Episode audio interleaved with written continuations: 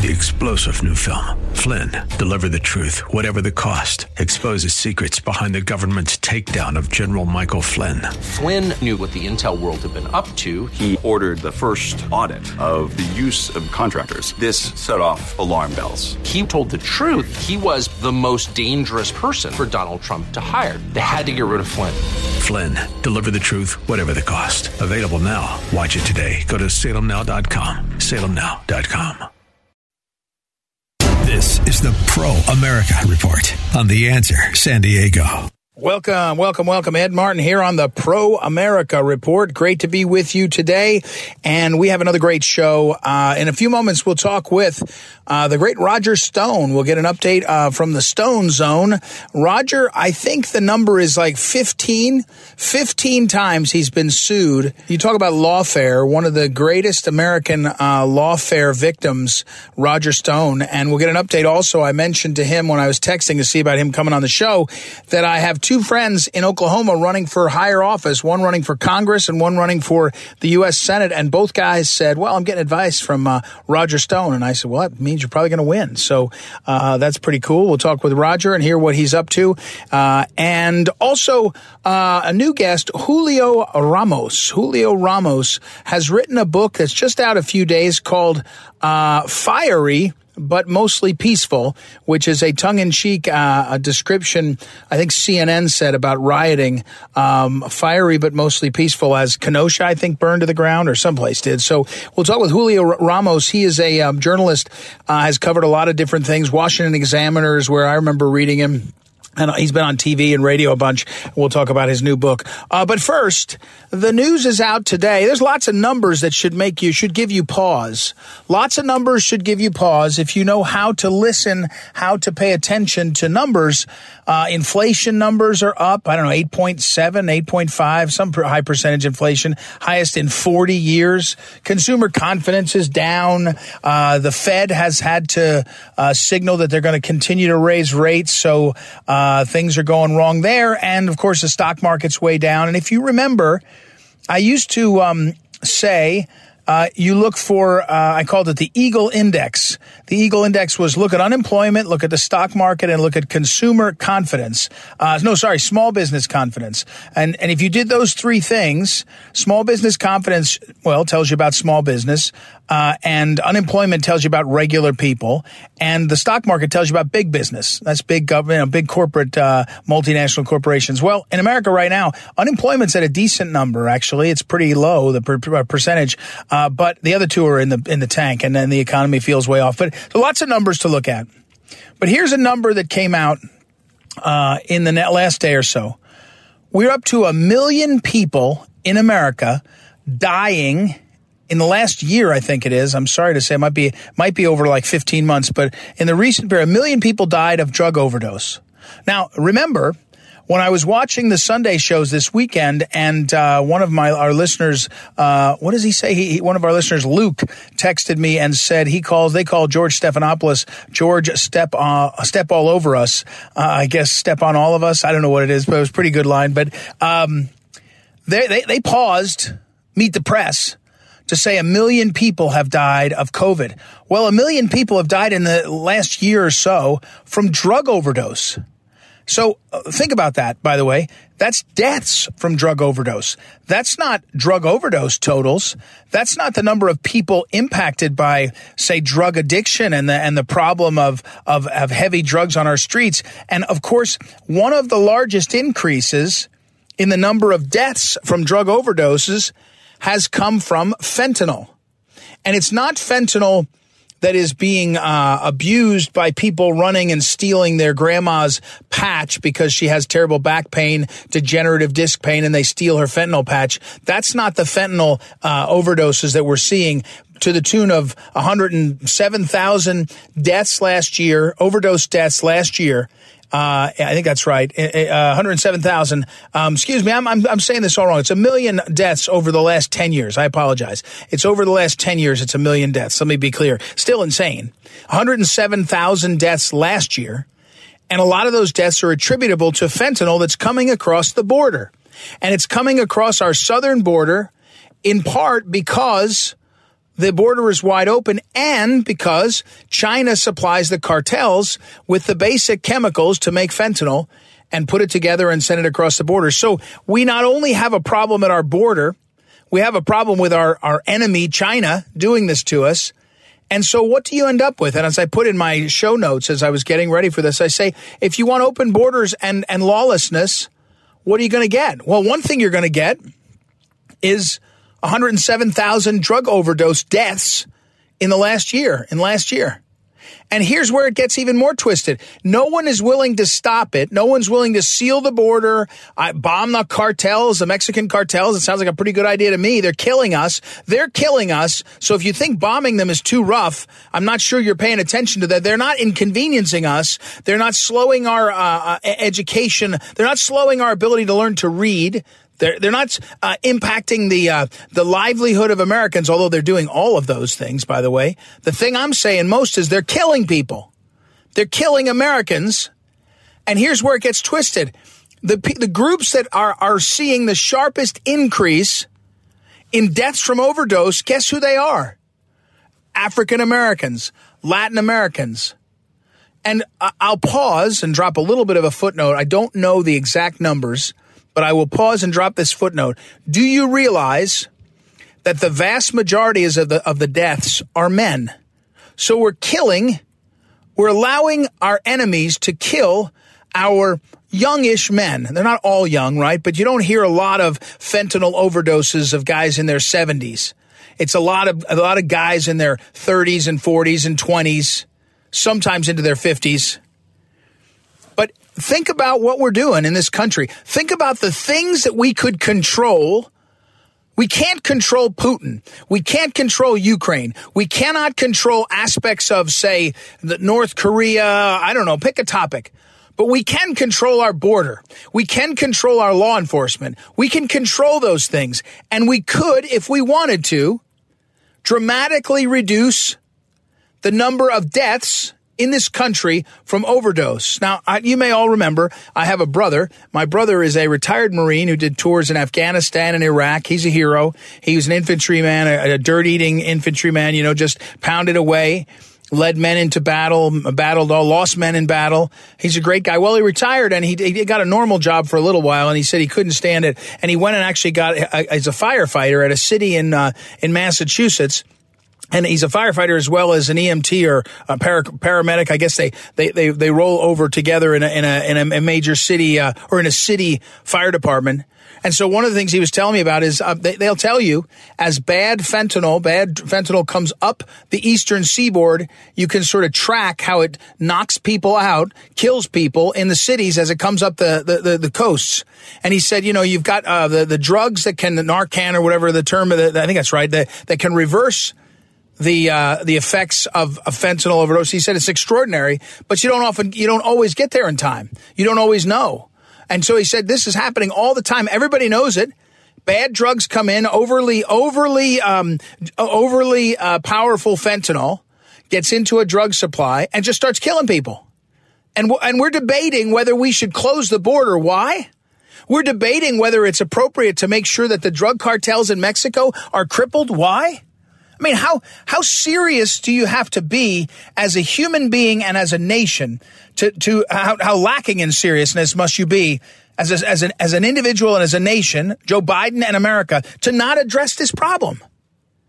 I mean, it, it really is. It defies logic. A mill, over a million people dead from drug overdoses. I think conservatively, you can say another 10 million seriously impacted by overdose uh, illness and, and sickness and all the rest. It's probably more than that.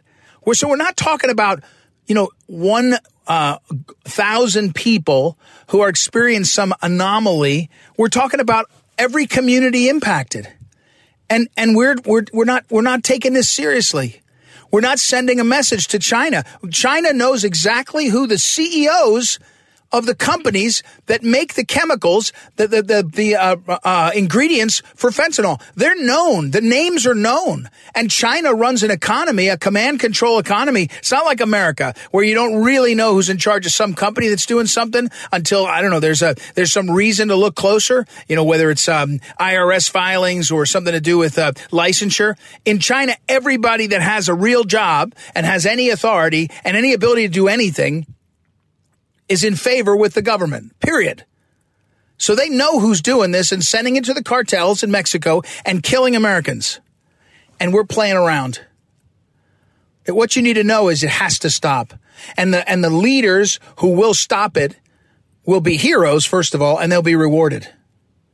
All right, everybody, we got to take a break. We'll be back. We got Roger Stone in a few moments and Julio Ramos on his book about the uh, 2020 riots and uh, how America was gaslighted. It's a very interesting book. We'll take a break and be right back. It's Ed Martin here on the Pro America Report. Back in a moment.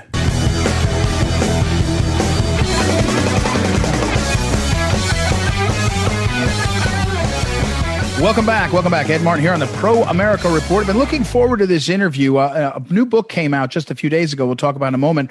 And uh, the author is Julio Rosas, who is uh, the senior writer over at townhall.com. Uh, you may have read him. That's where I first heard him as a Washington Examiner.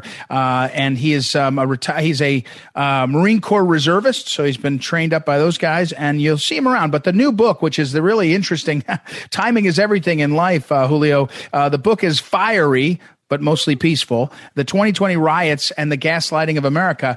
And uh, with the preparation for the next round of riots, it looks like, uh, I'm not sure they'll pull it off, but they certainly want to, with the Supreme Court now walled in with eight foot walls and uh, justices' addresses being published. And here we go. It's sort of what's the lessons we learned. So, welcome to the program. Congratulations on the book. And first, tell me where that quote is fiery but mostly peaceful and why it works so well.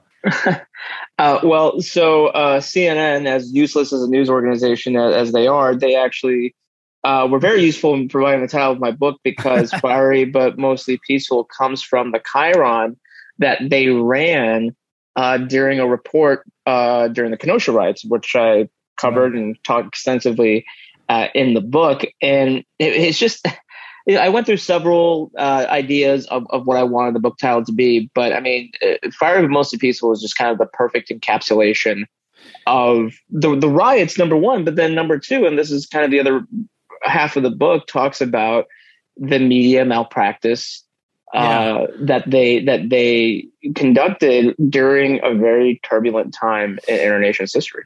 Well, you know, and Julio, just to, to every everybody's referential to themselves, but I, I'm, I was the chairman of the Missouri Republican Party when uh, Michael Brown died and when they burned Ferguson to the ground, and that was really the first in my my in my analysis because I was there. I was there the day after Michael Brown died. I went to Ferguson with the lieutenant governor at the time, Peter Kinder, and we went to the site and prayed for the kid and all. But we knew we knew pretty quickly what had happened. We knew the mayor. We we learned all the details, and none of the media coverage was real. Right? It was, and we were watching it in Missouri, going, "Wait a second, guys, this is, and the whole country's like, wow, what a terrible, you know, set of facts. You know, hands up, don't shoot. Total nonsense. Well, once they learned that they could run that, as you call the subtitle of your book, again, we're talking with uh, Julio Rosas, and his website is juliorosas.com. You'll see a lot of there, there, places to buy the book. Um, the 2020 riots and the gaslighting of America. I mean, if that term gaslighting ever applied, it's to the Ferguson, to Michael Brown, and then George Floyd, and then the uh, BLM, and they all stopped after the 2020 election and everything was healed the world was healed? Is that what happened? I mean you, you mean it, it, it, should be sort of obvious and yet the media doesn't cover any of it.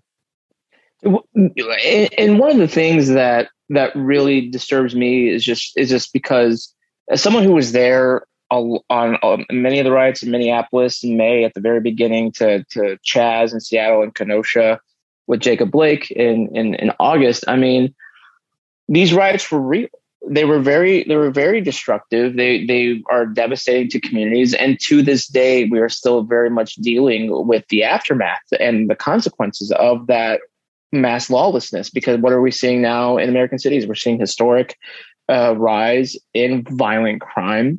We're seeing uh, the minority neighborhoods still struggling uh, even more so than than before. And so when we're looking to the future now and the potential, you know, a leftist reaction to to Roe versus Wade being overturned potentially, um, we're not in a good spot to to deal with that again. I mean, I just wrote at town hall today that a, between January and October of 2021, the Chicago Police Department lost 900 officers. 900 officers left. Hmm. They wow. only had 51 new additions in that same time period. 51. Hmm. Wow. Against 900. So do you think if there are riots after Roe versus Wade that the city of Chicago is going to be able to contend with that? I don't think so.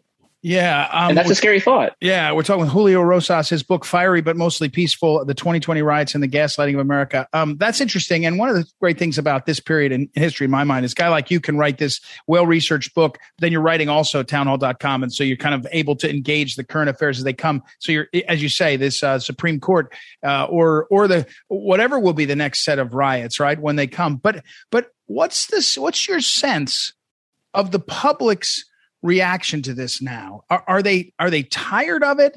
Are they fooled by it? Is the media? I often I often use Julio the term on my show called the narrative machine. I call it big tech, big media, and big government working together to tell a, a whole bunch of the people in the country what to believe, and then they do believe it because it's very sophisticated. So, uh, uh, but are we breaking through? Are we? Are people just checking out? What is your feeling on whether people realize? I know some of us do, right? Forty percent no, it's a nonsense. Forty percent think the world is still ending if Donald Trump comes near anything. I don't know. The rest of the country is looking up, going, "What's wrong with you people?" So I think it, it's very interesting, right? Because uh, that that apparatus that, that you're that you're referring to, they definitely ran the same playbook when it came to the 2020 riots, right? Right, right. Because uh, they, they, do it with everything. The most recent example, the biggest example, was the whole you know so-called "Don't Say Gay" bill in Florida, which was absolutely nonsensical. But a large por- portion of the country believes that you can't say "gay" in Florida for because they haven't read the darn bill. Right. And so, but it's but so they in their in their hubris, they still ran that same uh, playbook for the, the 2020 riots. The difference is though, it's it's obviously a lot harder to gaslight the American people when there's mass lawlessness and buildings are on fire in entire neighborhoods, right? right? But that doesn't mean they still didn't try. And unfortunately, a lot of still a, a lot significant portion of the American population really do believe that the riots were overblown by people like myself, people in you know right wing media. But no, the, the, like I said before, the, these riots were real. They were destructive. Uh, in my opinion, the strongest parts of the book are is not my story necessarily. It's the stories of the people who live there and the people who uh, I interviewed in the aftermath, like months afterwards or even a year afterwards, and and they are still very much struggling in, in different ways. And, and it's sad that that same apparatus is telling them, "Oh, you, your your plight's not that your plight's not that you know uh, bad, or it's it's not that important because, especially now, because January 6th happened, which I also talk about in the book because I, I was there covering it. But right. it's just it's just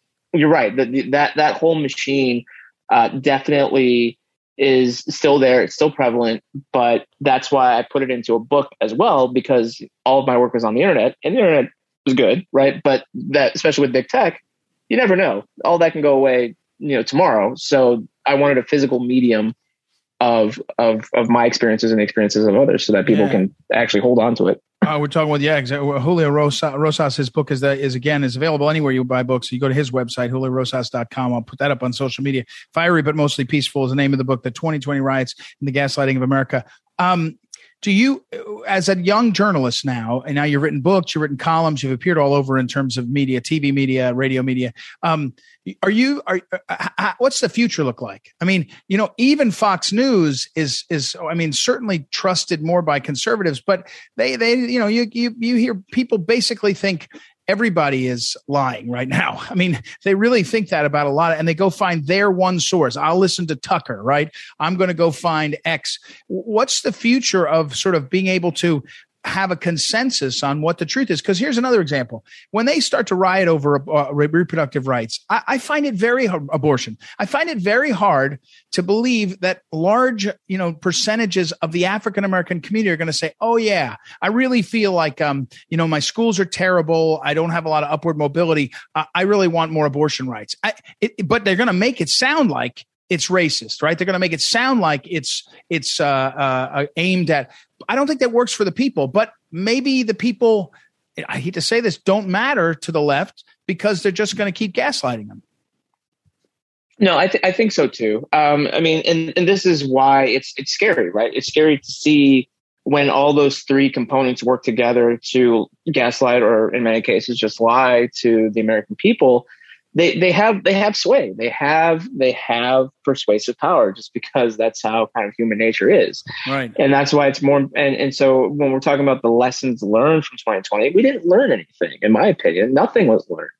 Um, because we're because all over again. I mean, I was just covering a protest at Justice Alito's house earlier this week and people within the media was finding excuses, trying to downplay it and say, "Oh, it's not that big of a deal." It's it's again the ends justifying the means. It's it's literally they're they're they're laying the groundwork for violence and mm-hmm. and for them to excuse it away again. two years. I mean, almost like this month, May is is the two year anniversary to when everything started, right? So I mean, it's just history is repeating itself, in my opinion, a lot quicker because yeah. uh, I put towards the end of the book that you know I don't know when the next riots are happening. I don't know if they are going to happen, but you know if, if they do, I, will be sure to be there to continue the work. and then and then literally the day you know, the day where we drop the book, then the, the Roe versus Wade thing got leaked, and so it's just it, it's it's like it's my it's it's like we're we're we're actively driving uh, at, a, at, a, high rate of speed into a tree trunk off the side of the road, and, and no one wants to seem to want to hit the brakes. It, it's it's it's it's it's just crazy. It, yeah, it's, it's, amazing. Absurd. It's amazing, amazing to watch. All right, um, unfortunately, Julio, I have to run. Uh, we'll put up on social media. Congratulations on the book. You're right about getting something in people's hands. It's smart for you to do it, and uh, thanks for your reporting. And we'll um, we'll watch for more of it because I think we're in for a summer where the left has to change the conversation if they can, and one of their favorite ways to do it is uh, a little bit more more of the violence or the protests or whatever. We'll see how what form it takes. So uh, thank you for your time. Thank you very much. All right, we'll take a break, everybody. Don't forget, I'll put it up on social media, all the details on Julio's website uh, and also his book where you can get it. And uh, and we'll keep. Uh, I'll get him on the short. I'll get him back on the show. He's got a good perspective, having been to these places. We'll take a break though. Right now, it's Ed Martin here on the Pro America Report. Back in a moment.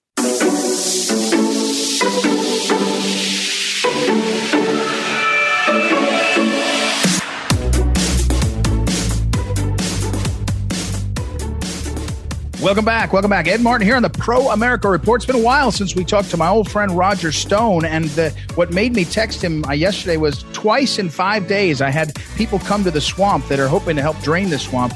Two guys actually from Oklahoma, unrelated. Uh, one, Dr. Randy Grellner, who you heard on the program last week, who's running in the special election for the U.S. Senate. And then in the last day or two, a guy named John Bennett, who is an Oklahoma former chair of the party. Both these guys, I'm, I'm talking to them, introduced, talking about the issues I care about and what, we're, what I see in the swamp. And I say, well, who's helping you in your race uh, for U.S. Senate and for Congress? And they both said Roger Stone. And I said, well, then you probably win because Roger knows how to win, especially in a compete a, a competitive primary. So welcome back, Roger Stone. How, before we get to politics at the moment, how are you? How's your family? How's the constant uh, beatdown that they try to do at the the courts and all against Roger Stone? How are, how are things going?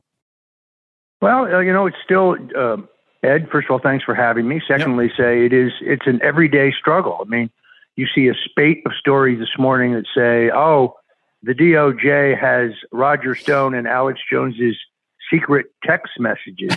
it's all nonsense. I right. mean, of course, I wasn't there on January 6th. I know nothing about it. There are no secret text messages. When you're prominent, as I guess I now am, people can add you to a chat room, but that doesn't mean you participated or that there's anything illicit about it. But it's just more of the fake news. Uh, the Department of Justice under Joe Biden has filed a civil suit against my wife and I. She's just survived stage four cancer. They're suing us over our 2006 income taxes. Oh my God! A harassment lawsuit uh, wow. because uh, we have declared every penny, uh, we reported every penny and every asset. This is not a legitimate lawsuit. It's just it's lawfare. It's just an assault to try to drag your name through the mud, and run up your legal bills. Uh, you know, it is it's bloodlust over the fact that I escaped Robert Mueller's witch hunt uh, through a full presidential pardon, and that drives the American left completely insane. Yeah. They're just insane on the subject of Roger Stone. So, folks who want to help my wife and I in that struggle can go to stonedefensefund.com, stonedefensefund.com. I wouldn't be asking if I didn't need it. My legal bills continue to exceed the amount of money that I can make every month. And I work like a dog. well, and Roger, let me say about this. Um, again, Roger Stone. One of the problems with the media, as you know, it's it's insane now. All they care about is clicks and clickbait. So somebody who's famous, like Roger Stone, who gets attention, right? People either love Roger Stone or they hate him. It seems, or they know about him. Then they go, oh well, let's write a whole story on the fact that Roger Stone's cell phone number was in a chat room and make it sound like there was something going on because they get click, they get clicks, and they and they go on with their life. I mean, and once you learn this, you once you know it and see it, you're you're kind of like your eyes are open that every story is anything about a story that's exciting, titillating is almost always nonsense, right? It's not a it's not a serious story. So, uh, Roger, back before we get to campaigns and 2022, um, broadly, the lawfare thing. You're an expert on this now, and I I, I actually have to admit I didn't realize the 2006 uh, uh, one, uh, so I'm I'm stunned again. But um, it's ramping up, right? It's it's not breaking. The fever's not breaking. They're not saying, "Oh, we got power now. We'll be, you know, get along better." It's ramping up. They're doing more and more of this of targeting citizens across the country, right? Uh, Ed, I have been hit. My wife and I have been hit with 17 individual civil suits uh, filed by nuts, whack jobs, crazies, lunatics, leftists, Democrats oh wait a minute, uh, I'm getting redundant here. right. Not not a single one of these lawsuits has any merit. They're all baseless. They're all fraudulent. They're all unsubstantiated. But in many cases, they're really sensationalized. Uh, I'm being sued with President Trump in one of these suits. So far, 11 of the 17 have been dismissed to my favor. Right. But I had to pay for the lawyers and the legal work right. in every one of those cases to defend myself. Right. And in most cases, the judge does not award me legal fees. Uh, so I still have six more to go, including the, the Biden DOJ hit job on me. Uh, hmm. I'm not going to ever concede that I've done something wrong when I haven't. Uh, but it, yeah, it's meant to grind you down, and it's it is as I said earlier, it's pure bloodlust. So um, the judicial system is more broken than ever before. The Democrats are more brazen than ever before. I read yesterday that they now want to go after my friend General Michael Flynn's military pension mm-hmm. on some fraudulent basis. They want to deny him his pension because of some alleged meeting he had 10 years ago with some Russian general or some nonsense. Mm-hmm. Mike Flynn is a great American patriot. This is this is just harassment. Uh, we're talking. Uh, it, we're it, would nor, it would grind normal people. It grind yeah. a normal person yeah. down, but no, I'm not normal. So. Yeah, yeah. at least you, at least you said it, not me. Hey, uh, stonedefensefund.com, stonedefensefund.com. Again, uh, if you want to uh, help Roger Stone and his wife, I can tell you, I know him really well. Joe Flynn is also Mike Flynn's brother, good, very close with Roger. The, the, uh, every day, 17 lawsuits every day. Uh, Roger's got to worry about these damn lawyers. And I mean, so, um, Roger, now to the politics a little bit. Um, what's coming in the fall looks like a red wave, but if it's a red wave like we've had in other years and doesn't change the dynamic, for example, if we have a, a, Republican majority in the House that doesn't investigate the kinds of things you just brought up, they, what the FBI did, what the oh, DOJ did, I'm not sure it matters. It, it, I know you backed a lot of candidates. You're helping folks run. A, do you see it as a coming red wave? And B, will it be different than the last times Republicans had power in the House and did, you know, did tax cuts and not much else? Uh, I do see a potential red wave, but a red wave will not save America. Just electing a Republican majority in the House and Senate uh, would be like leaving the dirty diapers on the baby and just changing the pins. Uh, unless we elect a subset of men and women in both houses, uh, that could be, you know, 10 to 15 stout members in the House, just three, maybe four in the Senate, who will then stick together and use their leverage to change the direction and maybe even the leadership of the Republican caucus in both houses. Uh, and let's get right down to it. Joe Biden needs to have articles of impeachment introduced and passed in the House immediately. We already have enough proof that he has done corrupt things far worse than the fabricated garbage that they impeached Donald Trump for twice. Just what we know from Hunter's laptop 10% for the big guy. There it is. That's enough to legitimize a vote to impeach. Kevin McCarthy, the House minority leader, the would be speaker, has already said he won't seek impeachment charges against Joe Biden. That's why Kevin McCarthy must be replaced. Uh, if we don't begin using the tactics they use, If we don't fight as tough as they do, Right. we cannot win and we will not win.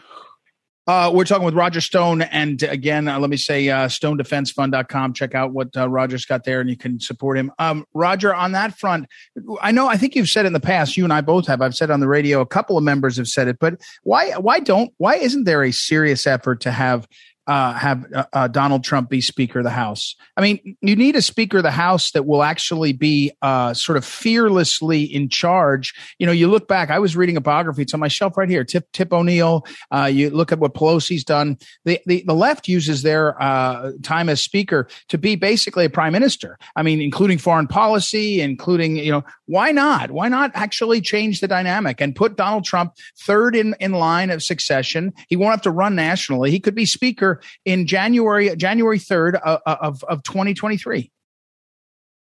I'm certainly open to that idea. I've sometimes advocated it. I don't think we know what's going to happen here. I would predict to you that one strong reason why he should become Speaker is because even if we don't impeach Joe Biden, I believe the Democrats themselves will remove him after the midterms. Uh-huh. I think the weight of Hunter Biden's corruption, gas prices, food shortages, inflation, foreign policy disaster around the globe. Joe, mumbling Joe, is just too heavy a burden for the Democrats to carry. That would make Kamala Harris uh, president, which means nothing would change because neither she nor Biden is steering the train Right. at this point. Right. Obama is. Right. Uh, she would then nominate a candidate for vice president, but that candidate has to be confirmed by the Senate. The Republican majority in the Senate could simply refuse to do that, uh, and then uh, proceed to impeach Kamala Harris if you have the votes. Now, that requires 67 votes. It's a very high bar, but at least constitutionally, legally, and theoretically, if Trump were Speaker, it could put him back in the White House before the 2024 election. Uh, because it is like drawing to an inside straight in a poker game, it's very difficult. I think I would prefer to elect somebody like Jim Jordan Speaker uh, and preserve Donald Trump as our single best candidate for 2024, which I still believe he is.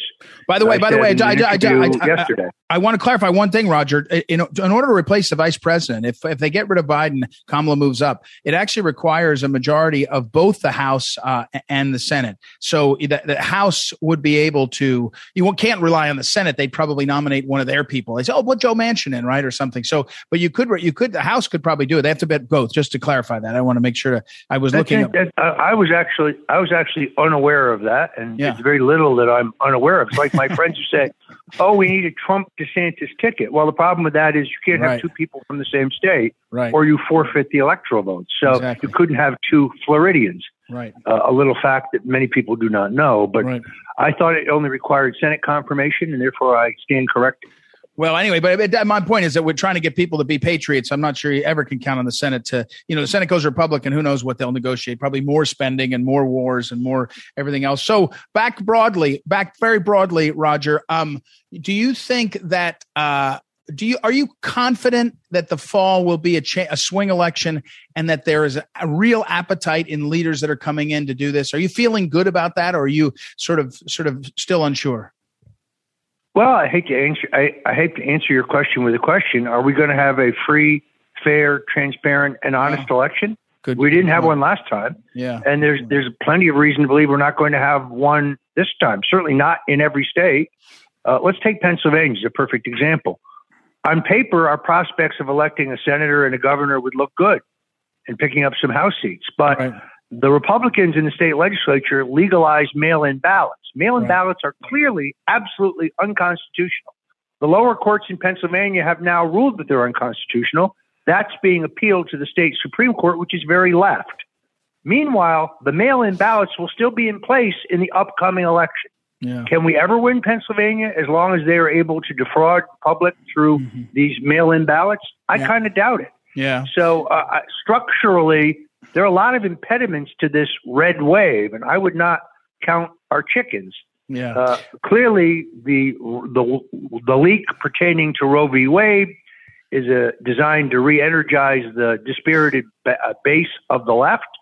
Uh, That may backfire on them. Uh, the most recent polling I saw, four percent of voters put abortion rights as their number one concern in the country.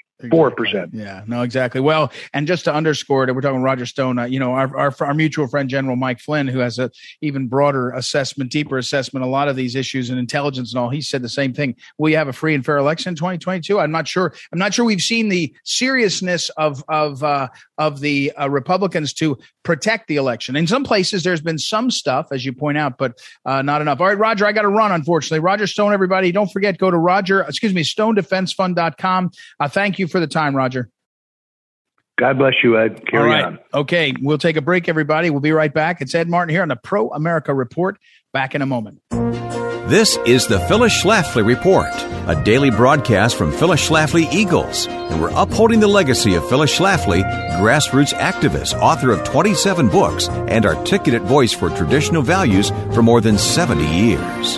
And now, from the archives of Phyllis Schlafly Eagles, here is Phyllis Schlafly. Who would have thought a few years ago that our First Amendment right of free speech would be under attack on college campuses, of all places? But colleges are now a hotbed of political correctness and suppression of personal opinion. Progressives want to shield students from what they call scary ideas. These scary ideas are what we normal people call opinions and free speech. But the left insists they are the new buzzword, such as trigger warnings, outgrowths of fragility, or sexual paranoia. A whole new vocabulary has come into collegians' lingo. Students say they suffer from microaggressions, a word defined as the use of some verbal expression or normal social behavior to which somebody might take offense or feel threatened. It seems now that everyone could have their ordinary conversations and actions interpreted as secret or ignorant, racism, sexism, or heterosexism. Now any snubs or supposed insults, verbal or behavioral, are assumed to be offensive. Some students gripe about hostile classroom environments, which the left usually attributes to white privilege and other forms of institutionalized oppression. Students are even offended by professors correcting their papers and exams because receiving correction supposedly ridicules their intellectual capacity and harms their psychophysiological health. Well, that's the most ridiculous thing I've ever heard. Our right to free speech never came with a guarantee that everyone would be comfortable with it. But the left has now managed to make it a new right, the right not to be offended. College is the place to learn about and exercise our First Amendment rights. They need to be polite, they need to be respectful, but they don't need to worry about offending other students by ordinary conversation. This has been the Phyllis Schlafly Report from Phyllis Schlafly Eagles. Do you have a college bound son or daughter? Do you care about the next generation? At phyllisschlafly.com, we expose the liberal agenda and anti Christian mindset found on most college campuses and help equip conservative students to stand up for their beliefs. Visit us at phyllisschlafly.com and join us again next time for the Phyllis Schlafly Report.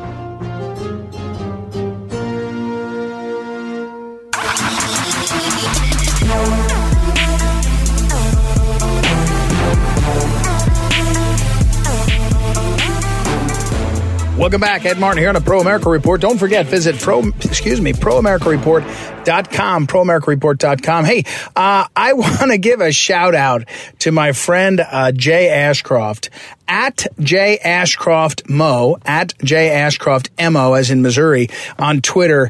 Uh, Jay Ashcroft is the Secretary of State for uh, Missouri. He has a very famous mom, Janet Ashcroft, a professor and a writer. I'm just teasing, of course. He's also got a famous dad, the uh, former senator from Missouri and U.S. Uh, Attorney General uh, John Ashcroft.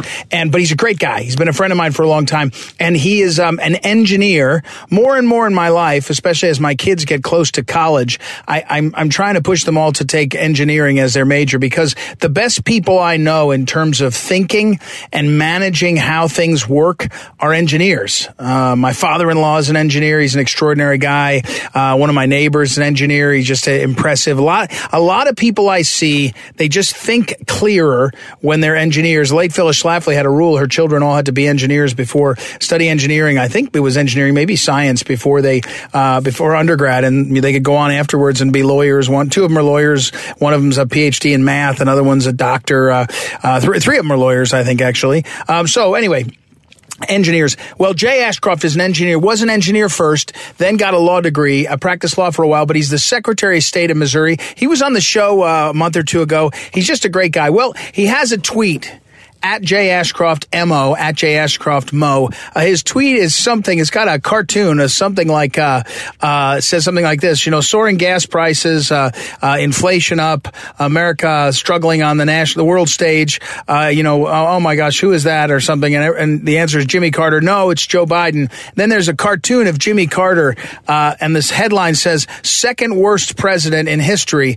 and he and Jimmy Carter saying thanks Joe Biden, which is really funny. It makes me smile because it's really just great. And Jimmy Carter became this sort of beloved character with his uh, Habitat for Humanity work and all these things he did. Uh, but it's just funny. But Jay Ashcroft is a super guy. His sense of humor is wonderful. It made me uh, laugh. I, I, I, suspect that was a tweet uh, from him, not his staff. It's like, it's like Jay's sense of humor as sensibility, and he's a great guy. So check out at Jay Ashcroft Mo at Jay Ashcroft Mo on Twitter. He's the Secretary of State for Missouri. A few years ago, we dedicated the uh, what was then called the Eagle Forum Education and Legal Defense Fund Center uh, uh, in St. Louis in Clayton. We dedicated it, then we called it the Phyllis Schlafly Center, and he was there along with our great uh, chairman Helen Marie Taylor, who's now deceased. Jay gave uh, uh, gave a sort of um, welcome as we put up a big plaque and, and celebrated the renaming. So he's a wonderful friend and a great guy. Check it out, and he'll make you smile too. So all right, everybody, got to run. Thank you as always to Noah Dingley, our great producer, associate producer Joanna Spilger. Thank you for listening. Pro America Report ProAmericaReport.com. I'll be back tomorrow. Ed Martin here on the Pro America Report.